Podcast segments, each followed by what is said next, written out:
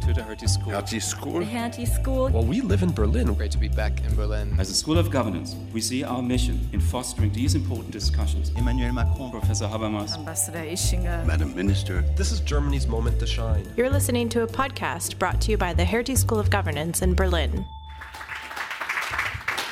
Hello. Yeah, it's of course great to be back. I'm very honored to be invited back also to this event, and also very happy because I do think there's a lot to tell. Uh, I do want to start with a small other thing. Um, I had four years of German classes in high school, and I ended it with like a six out of ten. I don't know the system in Germany, but that's just enough. Uh, so I was just wondering if you can help me check how good my German actually is. I, have been listening the, the, the whole morning, uh, of course, and going back to the presentation two and a half years ago, I ended with three questions. Uh, the first one is Are we heading to a very social or a very efficient uh, sharing economy? Uh, if I understood correctly uh, this morning, this could still go both ways, but in many of the grassroots projects, it is very much depending on social friction between people to actually build trust and let communities work. Is this correct or am I missing? Okay, that's one. Good. Um, uh, economically, it's going to be very centralized venture capital based economic models in the sharing economy or more cooperative shared ownership uh, type of models. Uh, what I learned, this was maybe easier because of the slides, that about 20% are businesses and all other organizations have some other form or no form yet at all. So it's actually a minority of the new organizations in Germany that are following a venture capital based model. Of course, it may be the case that some of those will be uh, the biggest and therefore have a large market share. Correct? Okay. Yeah, then I'll quit. Otherwise, I'll keep on uh, going through the whole morning. But that gives me some confidence uh, for today. Uh, what I want to start with is a little bit uh, uh, uh, in my capacity as a founder of ShareNL and our work with governments and companies around the world. A little bit about how the sharing economy itself is developing. And in the second part of my talk, I want to speak more about my role as a founder of the Sharing Cities Alliance and seeing and sharing a little bit with you what's happening in cities, basically also around the world.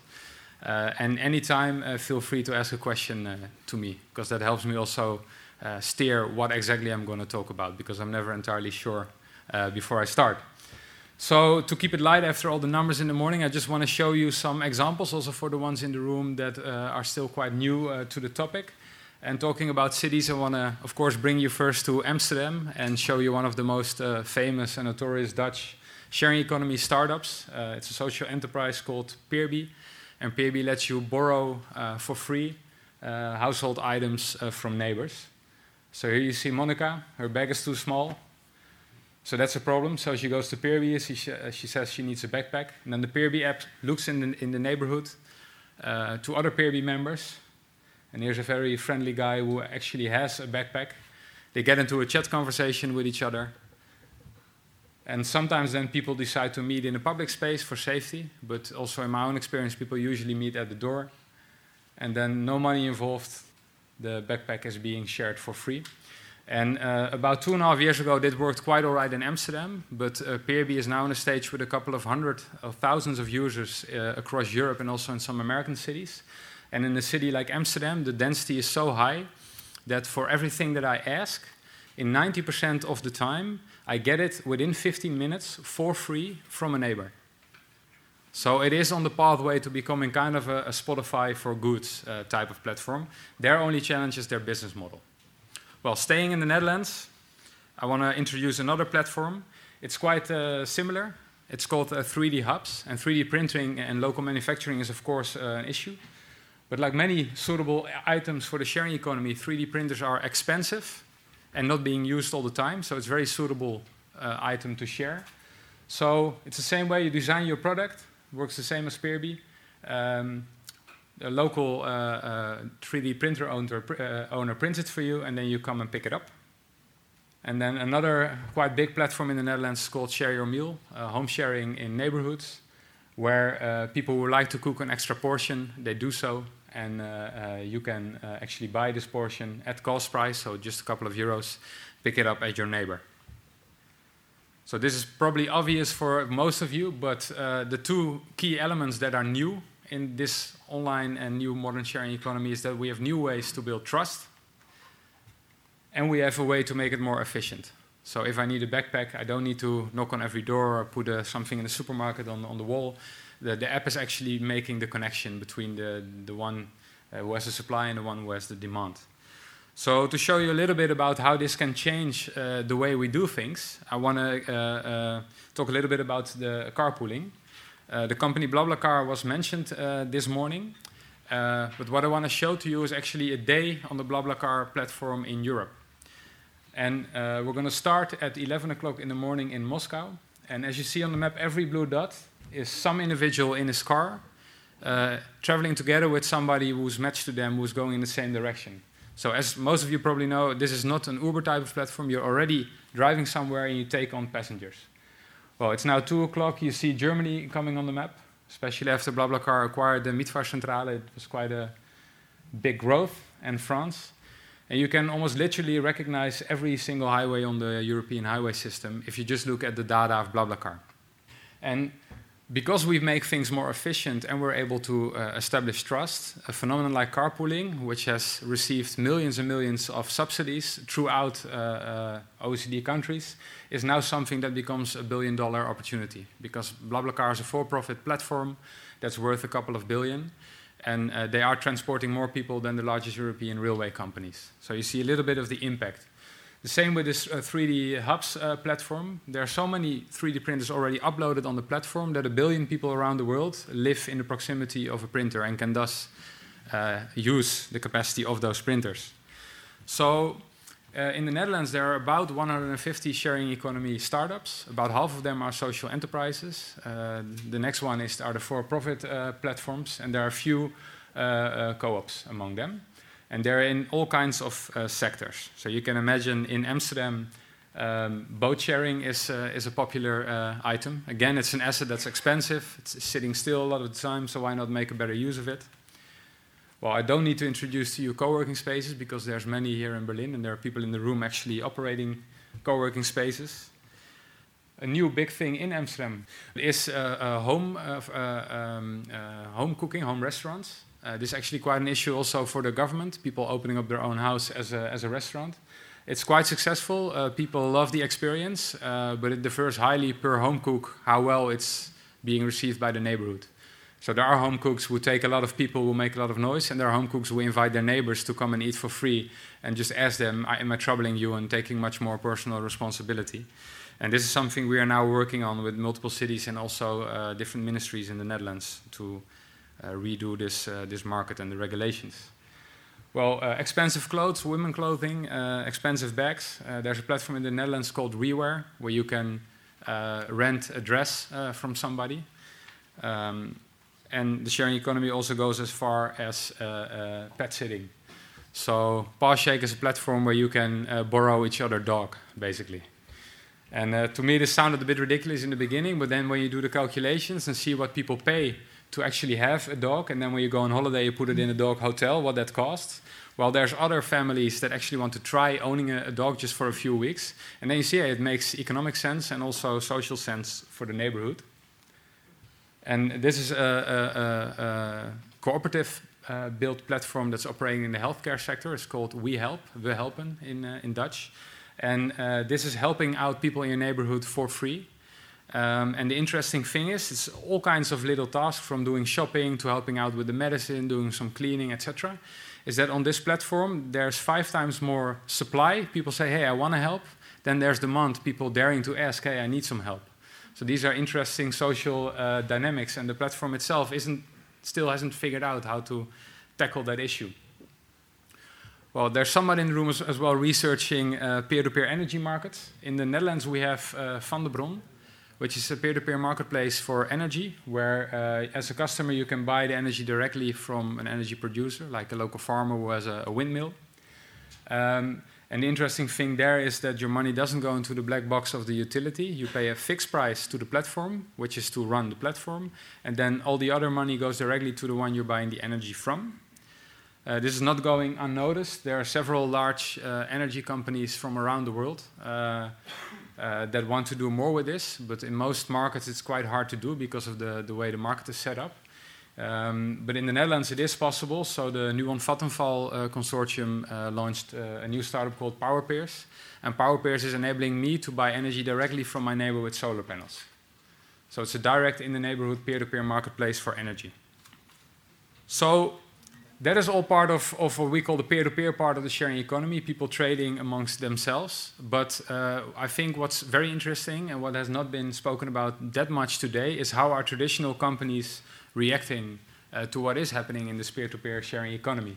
So the way we, we, visualize it is that in the, in the red part uh, of this overview, there's the sharing economy, but in every market, there's also a traditional economy.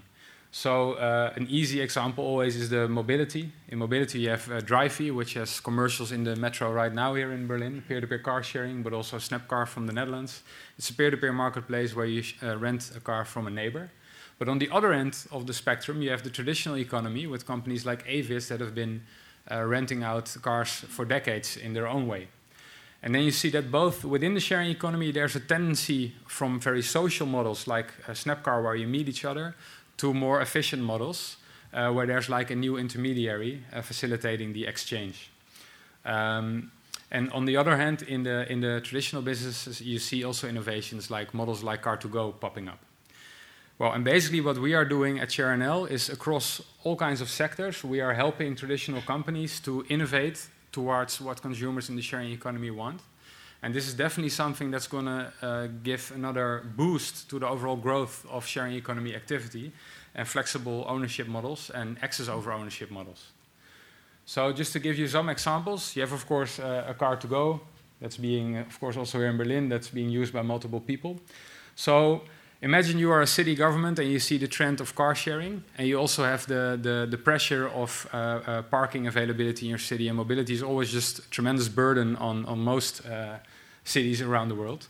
So, for instance, the city of Utrecht in the Netherlands has a policy where they want to push people to get rid of their car, uh, or at least no longer park it in front of their house anymore. And there's still a lot of space in the garages, so they're going to push people to put their car in the in the garage. But they were thinking, if we're doing that anyway, then maybe we can make them, if they go to the garage, there we can uh, uh, help them and learn about uh, shared mobility options. So one of the things we are now finishing, one of the projects, is a concept for a shared mobility hub, where in the garage there will be all kinds of shared vehicles available, so that people are being kind of lured to get rid of their second car or maybe even the first car because they know there's a uh, reliable option always nearby. We also want this concept to be uh, a, uh, a, concept that changes the neighborhood. So uh, what we want is once a car goes off the street, that that 12 square meters of city space is being reused so that the neighborhood sees that the garage is transforming the neighborhood and what the win looks like if there are less cars standing on the road and you have more room for playgrounds or little gardens and whatsoever. We have for a long time worked together with the insurance industry in the Netherlands. I'm not going to uh, speak too much about it, but there's been two big waves in the Netherlands. The first was that we helped the insurance industry to create products for sharing economy. So you can share a car or a house and you know it's safe. The second wave is more interesting. In this wave, the insurance industry is actually changing their existing product portfolio so that uh, uh, sharing solutions are automatically in there. And these kind of things, they, they sound uh, uh, quite obvious as well, but they are crucial for most consumers to actually start engaging in these type of models because well, most people will love their car. They already wouldn't share it, but not at all if there's not like a proper uh, insurance there.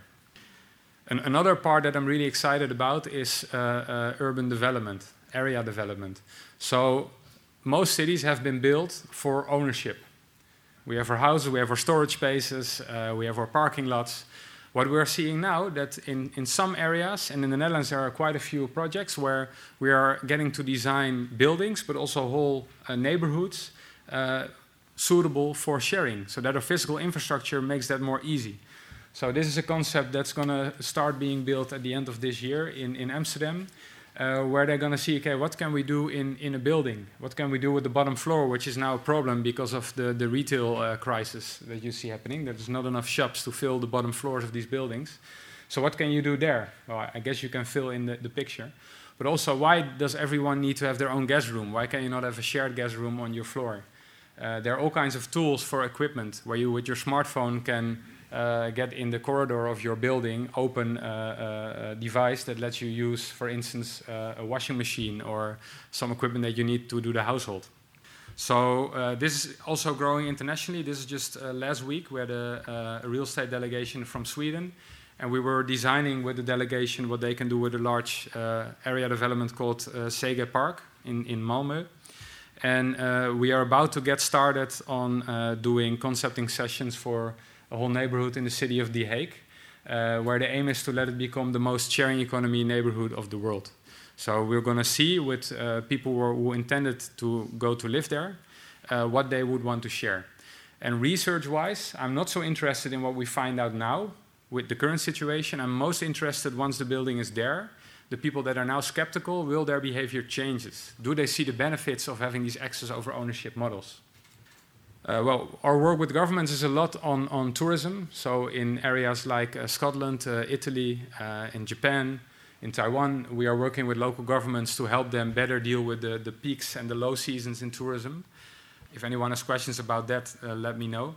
And we're doing quite a bit of work for ministries in, across Europe, but also in other countries, talking about zoning laws, uh, regulation, taxation, all these issues that come up if the sharing economy starts to grow. And then one of the coolest projects we are going to do, and now we're uh, switching to more future of work uh, type of, uh, of, uh, of stuff, is um, uh, working from a distance. So I don't know if anyone has seen the movie Avatar.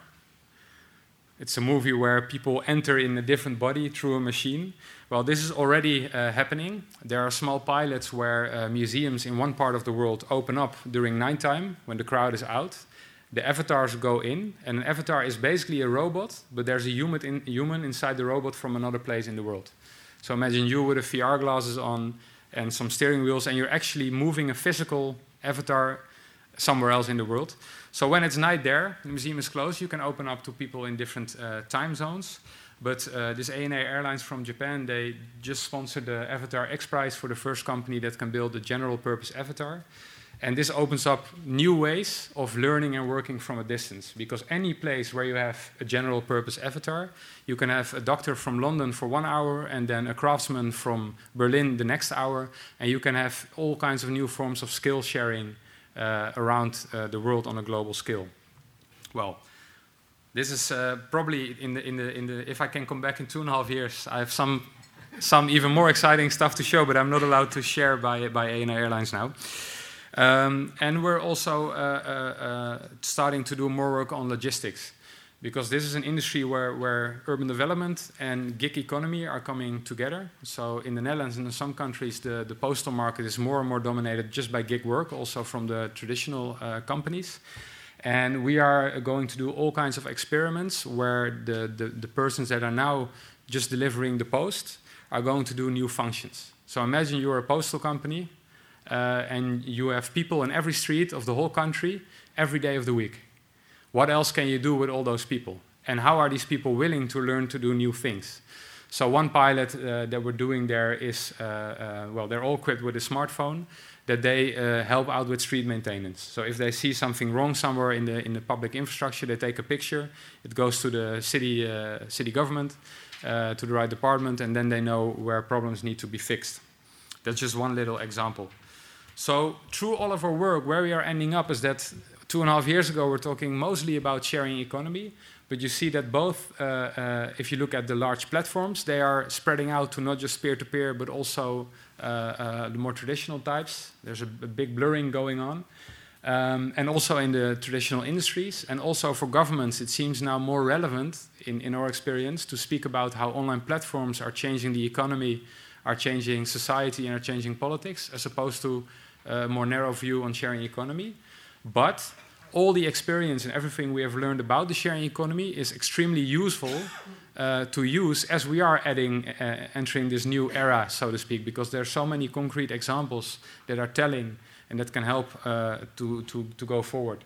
So we are actually making more of a distinction now between platform economy as an overarching term and sharing economy as a part of it, uh, mostly about making a better use of existing assets, paid or unpaid. And then there's the biggest other one is the gig economy, um, as most of you know, I expect. And uh, well, you have like the all the platforms that started in the 90s or early in the last decade, like Booking.com, uh, uh, Apple, uh, eBay, Facebook, that are just facilitating market economy work. We, we buy from each other. And I think that also explains a little bit this difference between searching search trends on Google's between buying and other forms. Uh, if you just look at when the buying platform started, they started in the 90s, and there are still new of those new of those type of shops emerging. So the first real uh, online shop for bicycles is only a couple of years old in the Netherlands, for instance. So you see that with the opportunity to buy online, it spreads out in different markets, but it takes time. And the whole uh, access over ownership economy uh, started about uh, uh 10 to 15 years later than the whole online buying economy. So that's, I think, important to put it in, in that historical perspective as well.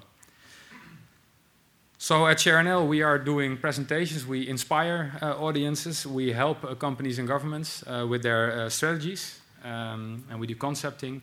And we uh, have uh, quite a diverse network. So we try to also make this accessible. So we have delegations from other countries coming to Amsterdam, and we take them for one or two days right into Amsterdam, sharing city, meeting the entrepreneurs, meeting the people, the citizens that are using these uh, services as well, talking to policymakers, talking to investors, ba basically seeing all perspectives.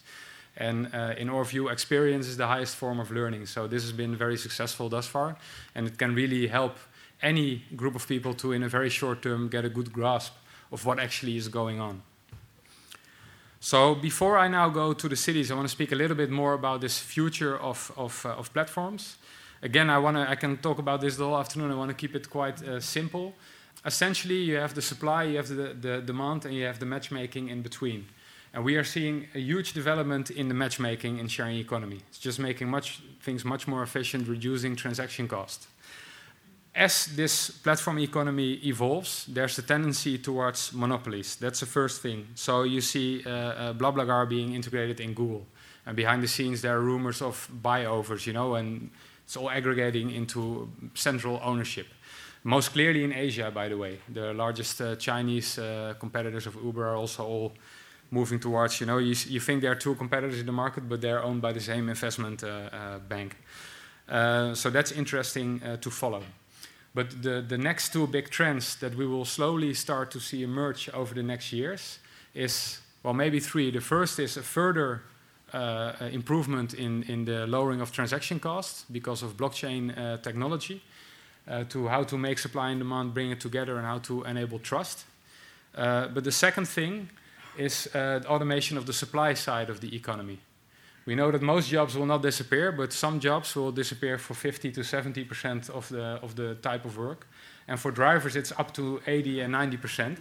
But the, the, one of the key challenges is that, that, that those companies and those governments that are not good in understanding the platform economy, they will be far behind in understanding how automation is going to enter our economy and our society. The reason why is that most of these new technologies they will end first they will land first on these online platforms because they already have the data. Uber is the obvious example. Investing in a big platform while you know self-driving capability is coming. Well you have the data you have the platform. So the supply side is, is the next uh, going to be the next disruption. Uh, but then we're already slowly noticing i don't know if you if you use google maps you get sometimes suggestions of where to go. Of course in, in google you already get uh, shopping uh, suggestions um, slowly but surely, these large online platforms are going to decide for you. And I think this Spotify example is, is quite exemplary for how uh, many markets will start to change this way or are already starting. So Spotify has uh, their Discover playlist. They, they, say, okay, trust us. We give you a list of nice songs that you may not uh, yet know, but just trust us. So they get you into the universe of music. They're the big platform. They know you better than you know yourself. So all you have to do is close your eyes just jump blindly into their big uh, uh, uh, universe. And imagine this for your next trip that you're going to take, your next holiday. You know, imagine this for the next couch you're going to buy in your home.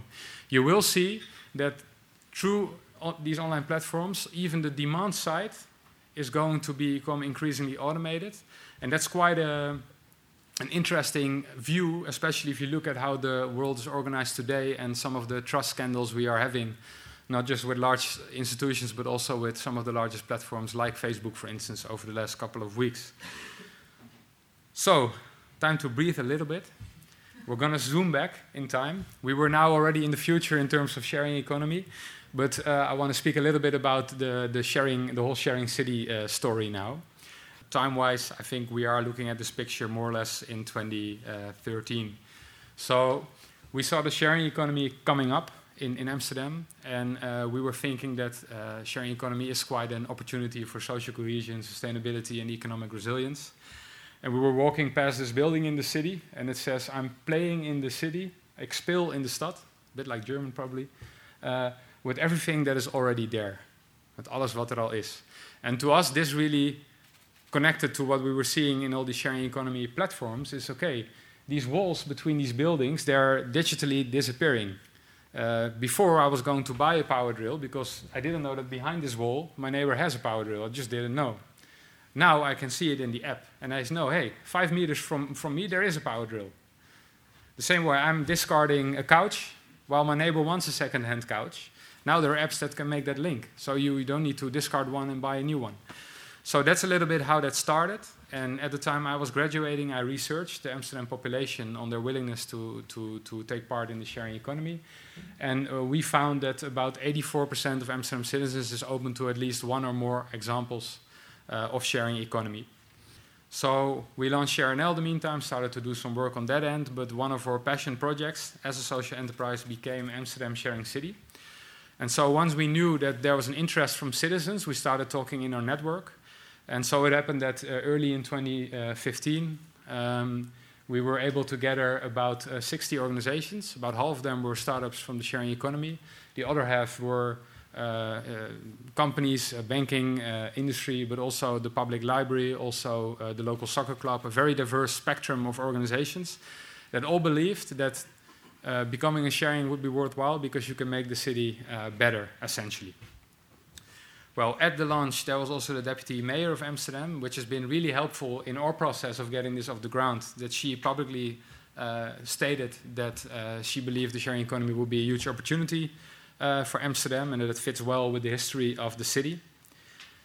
And then one year later, after the first uh, iShare summit, uh, the city itself also had an action plan for sharing economy drafted.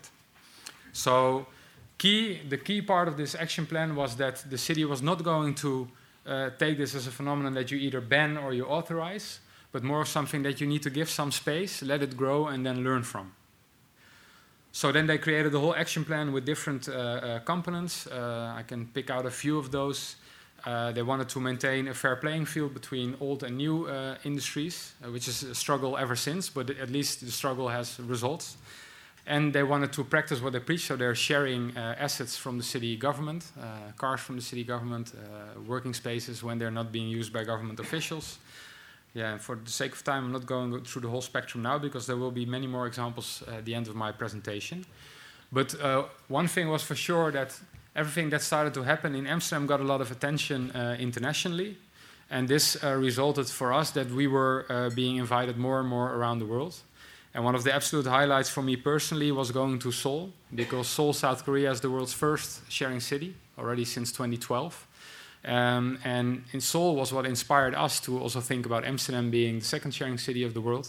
And then the mayor of Seoul invited us to become his personal advisor and to let us share what we are doing in Amsterdam and in Europe back to Seoul. So that was really nice.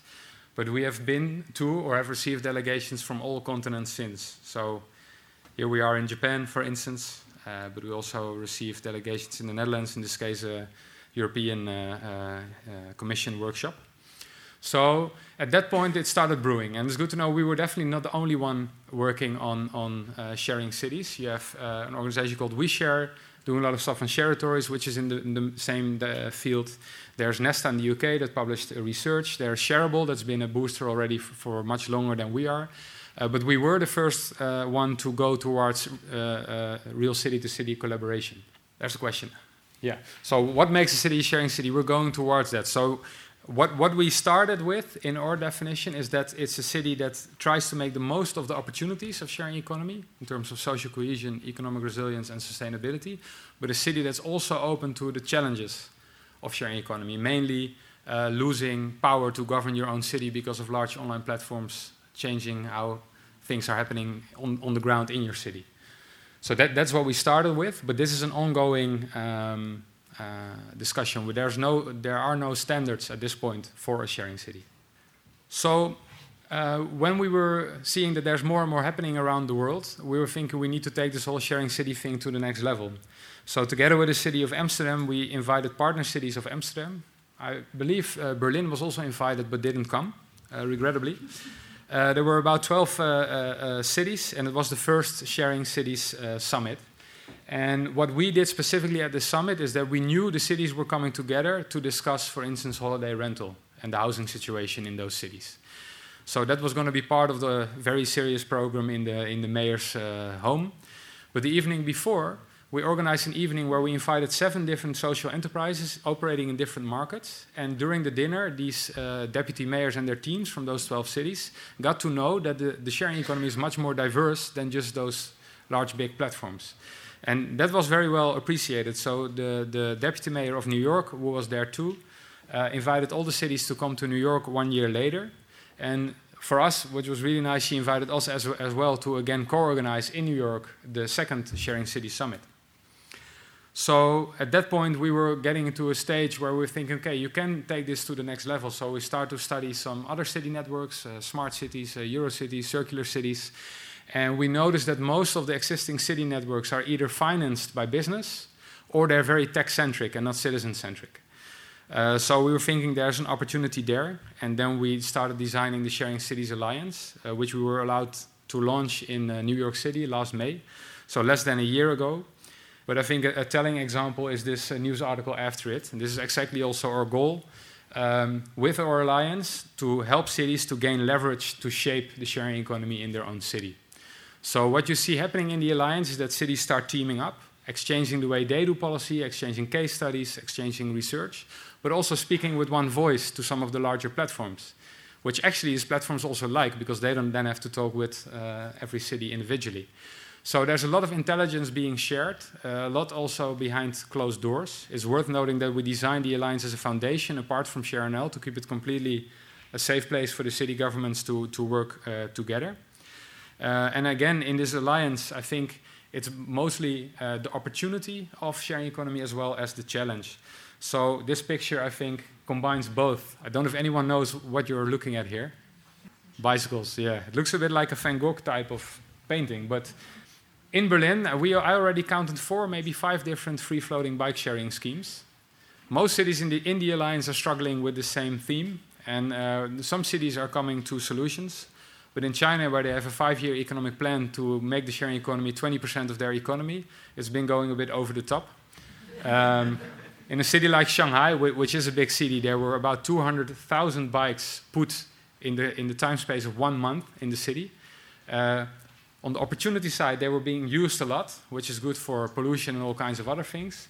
Uh, on the negative side, there was no plan for how this were going to be parked, uh, who maintains uh, the, the, the, the, curbs on the street so that people can also walk past these bikes instead of having to climb over, which is literally what happened in those cities. Um, while on the other hand, some cities in the alliance are working together on this. And for instance, Amsterdam said, okay, you're actually street selling, this is illegal. Take all the street, you, you have to take all the bikes out. Then they invited them all to the table. And now all the providers have to work together to make sure there's not too many bikes in one place, that they're spread out well, and that it looks neatly. Which to me is a pretty German approach. Very organized, very so this could be already one reason, by the way, for Berlin and other German cities to join our alliance because it's already there. It will save you a lot of resources and you have solutions available. Well, at the, the, the, the launch, uh, the Deputy Mayor of New York uh, strenuously uh, uh advised other cities to join this alliance. She's a true believer and one of our supporters, which is really good for us. So since the launch, uh, 13 cities have, uh, have joined already, reaching almost 100 million citizens if you add all those cities up. So it's quite if we do things right in this alliance, we can have quite an impact on all those citizens. And uh, the next summit, by the way, will be in Barcelona at the end of the year. So, what are we doing in this alliance for those cities? So, it started with summits. So, we will still keep on doing summits together with the cities. And on all these summits, we want to balance opportunities, how to make things better, but also the challenges, like holiday rental, for instance. But those city officials, those deputy mayors and their teams, what they value most is, is peer-to-peer exchange. If you can talk to your counterpart in another city, it's the most valuable thing you can do. And for many, it's also more valuable than going to the central government in their country because then they don't know where to be, they don't know where the intelligence is, while any other city could help out much better. So, one of the key things we're doing in the Alliance is to do this on a continuous basis. So, we're organizing online seminars frequently. So, I'm just going to go through a few that we did. We did one on uh, transportation with Washington, we did one on uh, regulating Airbnb with Toronto, Canada. And not too long ago, we did one on social inclusion with the city of Amsterdam. And uh, it's very nice because it also doesn't take city officials a lot of time. They just tune into our program, they can ask questions through the chat box. Uh, and one hour later, they are up to speed and they are in touch with what's happening. And they also have a, a, a place where they can start new collaborations with each other. In the Alliance, we also do one on one advice, strategic advice for, uh, for the cities. Um, and we also do uh, uh, sharing city tours. So, uh, cities that become premium partner, we will go there and visit them. And Here's uh, one month ago in Dallas, in the United States, where I worked for uh, two full days with different departments of the city. Again, I sat for three hours with their holiday rental team that were literally with their hands in the hair on how to deal with uh, Airbnb, for instance. Uh, but uh, also met with uh, the mayor to talk more about the vision for, for the city. and also, no, the, the next example comes later. And then the key thing we're doing is all of these activities, all these city to city interaction leads to a lot of interesting material. And over the last years, we have been have a lot of requests from researchers, but we don't have the capacity or the time to answer every everything. But what we're doing is we're gathering everything we learn in one database. This database has been closed this first year, but we are now planning to open it up so that's available for everyone. And there we collect the cases, uh, research, and also policies that our cities are willing to share. There will always be a part closed, like the online seminars, uh, they will potentially most most will be behind closed doors because of the sensitivity of what they're talking about. Uh, but the, whatever can be open will be open, and all partner cities also receive a monthly magazine with the, the most relevant new uh, highlights and also uh, uh, on different topics. So I'm going now to the last part of the, the presentation. And that is that uh, now that we, we have this alliance, there are 13 cities in, we have suddenly a global view of what's happening in all those cities. And what I want to do now is just show you uh, a few examples from every city uh, that is part of the alliance. So I have to start with Mayor Park Won Soon from Seoul because he in many ways kickstarted the whole sharing uh, city uh, uh, phenomenon. And what Seoul is very strong at is, and what they're focusing now on, is creating urban villages, much more of an urban, uh, yeah, basically revitalizing a neighborhood feeling in uh, areas that don't necessarily look like, na like neighborhoods because of high-rise uh, buildings. And previously, they've been very good in looking where is like the biggest pain in our society and how can we solve that. Um, so they have projects like Open Closet, where you can cheaply rent a suit if you have to apply for a new job, for instance, which helps people who cannot easily afford the suit to still get to that job. So it's also quite uh, uh, pragmatic. And uh, what you what started in Seoul and what you now see across the alliance is all these co-housing projects. One that's quite successful uh, with hundreds of match matches in Seoul is matching uh, elderly people with students because students have a hard time finding affordable housing. Uh, elderly people tend to be sometimes socially isolated, more far from the family, so that's a good match. Well, much more on Seoul. If you go to sharehub.kr, you can find a lot of uh, case studies there.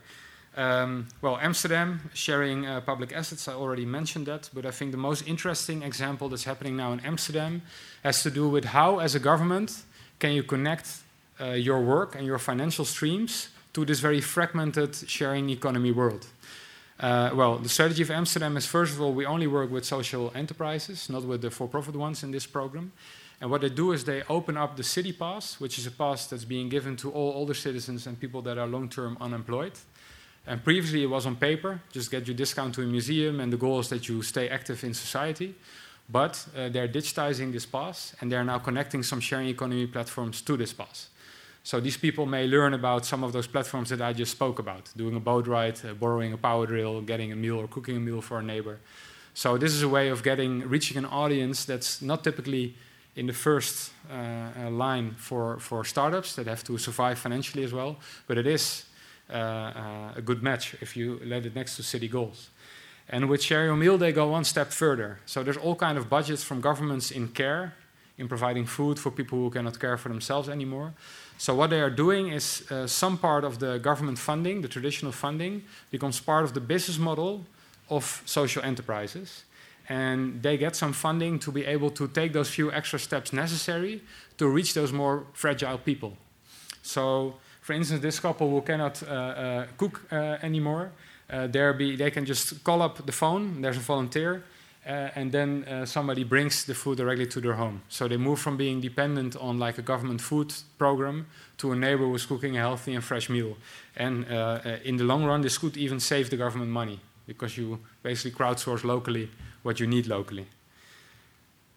Well, in Amsterdam, they also put people who have a criminal record, who've been homeless for a while, with older people who are living alone. You think this is a bit scary trust-wise, but it, the, the, the first The, the first uh, results are, are very promising. You see that even those, if any, any person you give trust, 99% of the time it will go well. And this is also what you see there, that is really benefiting uh, both of them. So I'm going to speed up now through some of the other examples, uh, cities quickly. Um, in New York, there's the Brooklyn microgrid. It takes the Vandebron peer-to-peer energy example one step further. Um, it is building a local energy grid with batteries and solar panels and uh, a system that's automatically facilitating the trade of energy in this local neighborhood. So I may buy energy from a neighbor without actually having to do all the transaction work. That goes automatically on the blockchain, which is one of those first uh, uh, real examples of how blockchain is used in, in sharing economy. And basically, they become independent of the large utility and provide for their own energy. Well, Singapore is one of those cities that really needs more social inclusion within their city. It's all high rise and there's lack of public spaces. So, uh, the Asian way, they decided to go big and they're transforming uh, 1,000 places into community gardens. And not just a nice garden to be, which is already nice in a city like Singapore, uh, but also, for instance, growing food together and then sharing it back with the people who help. Well, of course, in Berlin, there's also a lot of that type of activity.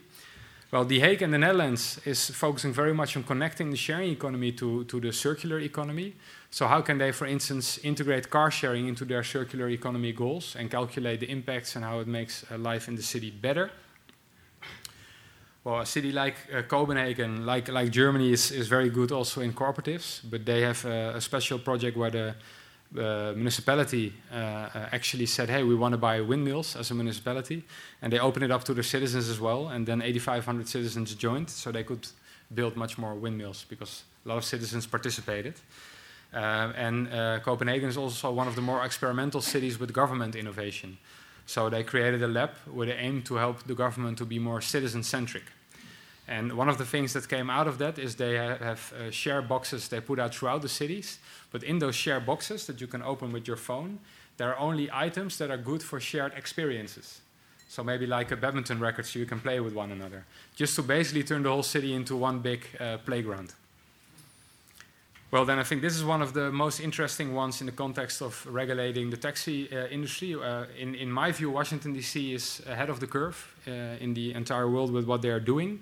And uh, they have taken a very integrative approach where they really took care of all stakeholders.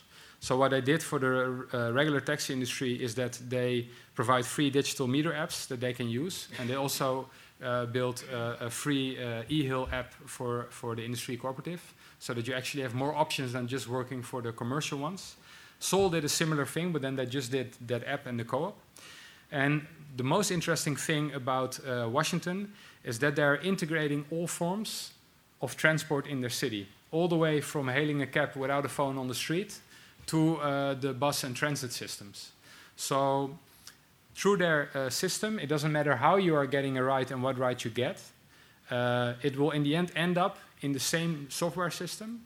And in terms of taxis, there's actually uh, uh, a blend. So, if you order a ride, the city system is looking which uh, car is actually nearest and depending on that, you get the nearest car, and this can be different on different platforms.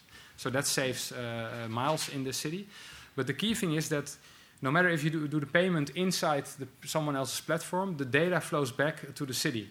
So the city has is really able to integrate all forms of transport and have a snapshot of real-time data. And now they can start really improving their transportation system to be uh, more closely to the needs of their citizens. So now they can really focus on doing better for underserved areas, for instance. Um, so yeah, to me, uh, uh, yeah, that's really one of the most interesting things that are happening. Uh, and then if you want to learn more about collaborative policy making, uh, Barcelona is the place to be.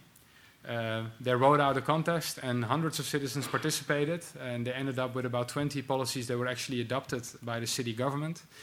Uh, among them are entrepreneurship programs. So the city is doing accelerators for social enterprises, uh, commons-oriented uh, organizations that want to do more in, uh, in the city. And the city is also sharing its own resources. And they discovered that com computers is a problem for some citizens of Barcelona, so they started with government-owned computers. So you can use computers whenever the city officials don't need them. And then we move up north to Sweden. Uh, Sweden is one of the places that doing most with offline uh, sharing in their city. So uh, things like indeed like the repair cafes and all kinds of local or physical locations are being used to allow sharing uh, locally. And uh, just like you did a map of all of Germany, they made a, a Smarta Kartan, like a smart map for uh, the city of Gothenburg, where you can easily find all of this. So in the end, these, all, these are all things that are happening, and we can research them. But I think the, the question, what can we do with it, is actually the most important thing. And when I was in Dallas, we had a long session on how you can use uh, this platform economy dynamic to actually solve some of the city's biggest problems. Well, there's a lot of segregation in the city. There's neighborhoods with a lot of immigrants and not even internet access. And then there's this uh, uh, Dallas caseworker who was noticing, hey, I'm getting the same five questions from everywhere I go uh, everyone that I'm helping. So I just put the answers to those questions in an app, that's it, in as many different languages as possible. What we are going to grow this towards in Dallas is to create uh, a platform that's creating a journey for immigrants that are new into the city. Similar to Airbnb saying, hey, from the moment you book to the moment you're back home, we are there every step of the way your food, your travel, where you stay. Uh, this platform aims to integrate everything that's already there in the city in terms of help for these people, uh, language learning, finding the right uh, classes to follow, etc., etc., and then uh, uh, create a journey on the platform to start with, uh, so that people that are now in like 12, 13 years old, coming new into the city, can actually move towards the where they want to go. So that's I think really interesting, and Tel Aviv is a city that's already taking this a few steps further. They build a platform where they say, as long as you're living in Tel Aviv, uh, we will be there in, the, in your pocket uh, with you and for you. Um, so these were all cities in the alliance. But what's happening is that in Japan, I was there in November, and 15 Japanese mayors uh, shared a sharing city declaration. One year before, in, in Korea, uh, uh, seven other mayors signed the sharing city uh, declaration. Uh, this week in Sweden, uh, co-founder of the alliance Harmen gave a presentation at the launch of Sharing City Sweden, first four, but a bunch of other cities are going to become sharing cities in Sweden through a government sponsored program. Uh, the week before, we were in Casablanca, Smart City Expo, a bunch of African cities interested in becoming sharing cities. So it's really, it's really uh, on the rise. Yeah, and then to conclude, uh, uh, the future of the sharing economy in urban areas, where do we stand and what is next? The title of this talk. Well, I think it's, you can see it's a very dynamic uh, place where we are in. At this point, about 80 cities around the world have some sort of sharing economy uh, policy adopted. But to again put it in contrast, uh, Airbnb is moving towards closing MOUs with 700 different cities. So there you see a bit of a misbalance. Uh, but the good thing is that there are increasingly policies, uh, case studies, and research uh, available. The, the key next thing that we're going to see happen in the most successful sharing cities is bridging the online sharing economy with the offline sharing economy. As you can see also in the research this morning, there's a big discrepancy there. And what we need is ways to connect those physical sharing hubs to what's there available digital, and to connect the digital world more to what's available uh, in the offline atmosphere. So the, the car sharing example in the garage in Utrecht is a good example because it increases reliability to have access to a car if you know that there's a physical hub nearby where there are always cars available. Well, uh, like I said, blockchain, AI, and, and IoT you will see increasingly more of those examples popping up. Um, and the next big thing is that some cities are already a bit there, but the most front-running city governments will be able to actually govern uh, their digital city. So most cities are still in the phase that they can govern their physical city, but have a hard time uh, with the digital layer that's now active on top of those cities and the way that's changing uh, the city. While some other cities are much better able now to actually deal with, for instance, online platforms changing your housing situation or changing mobility situation. And I think this in the end will result in a new power balance between cities and large online platforms. Uh, my estimate is that some cities will be crushed by the online platforms, some cities will be able to stand out and uh, remain stronger than the largest online platforms. And of course, city to city learning is on the rise.